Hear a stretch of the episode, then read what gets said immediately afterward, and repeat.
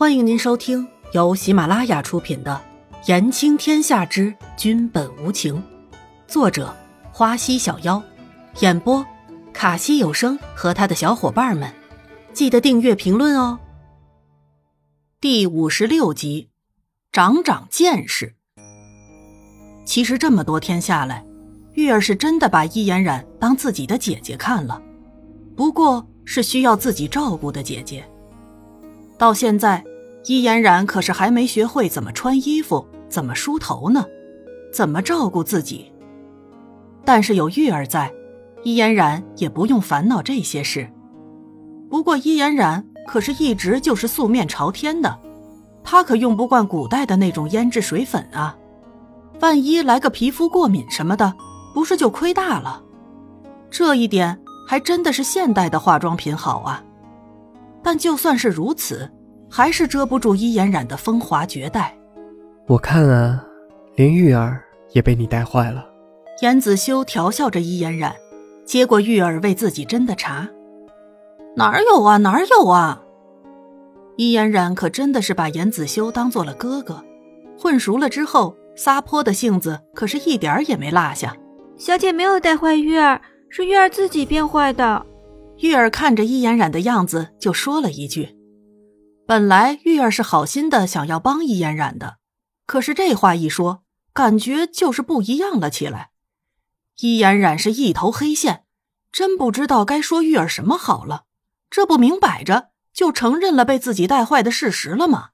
呵呵，严子修实在忍不住了，就笑出来了。看着这对幽默的主仆，还真的是好笑啊。哎呀，严哥哥，你就别笑了。伊嫣然看着严子修，明摆着就是在笑自己嘛。好，好，好，不笑了。玉儿，你去厨房把药拿来。严子修整了整音色，对着玉儿说着：“不是吧？”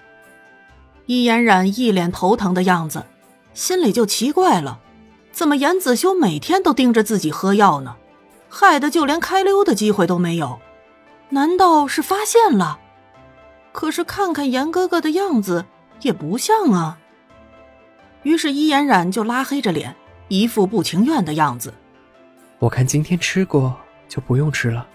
严子修知道伊嫣然不想喝药，于是就哄着。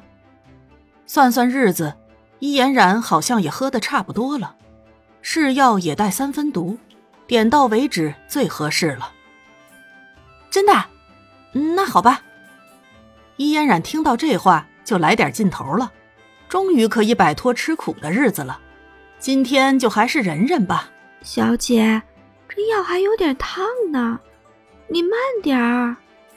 玉儿看着伊嫣然在自己进来的时候就夺去了自己手里的药碗，担忧着伊嫣然被烫到。苦死我了！苦死我了！真不知道你们怎么喝下去的。伊嫣然喝完，不满的抱怨着：“多喝喝就习惯了。”严子修好笑的看着伊嫣然的样子。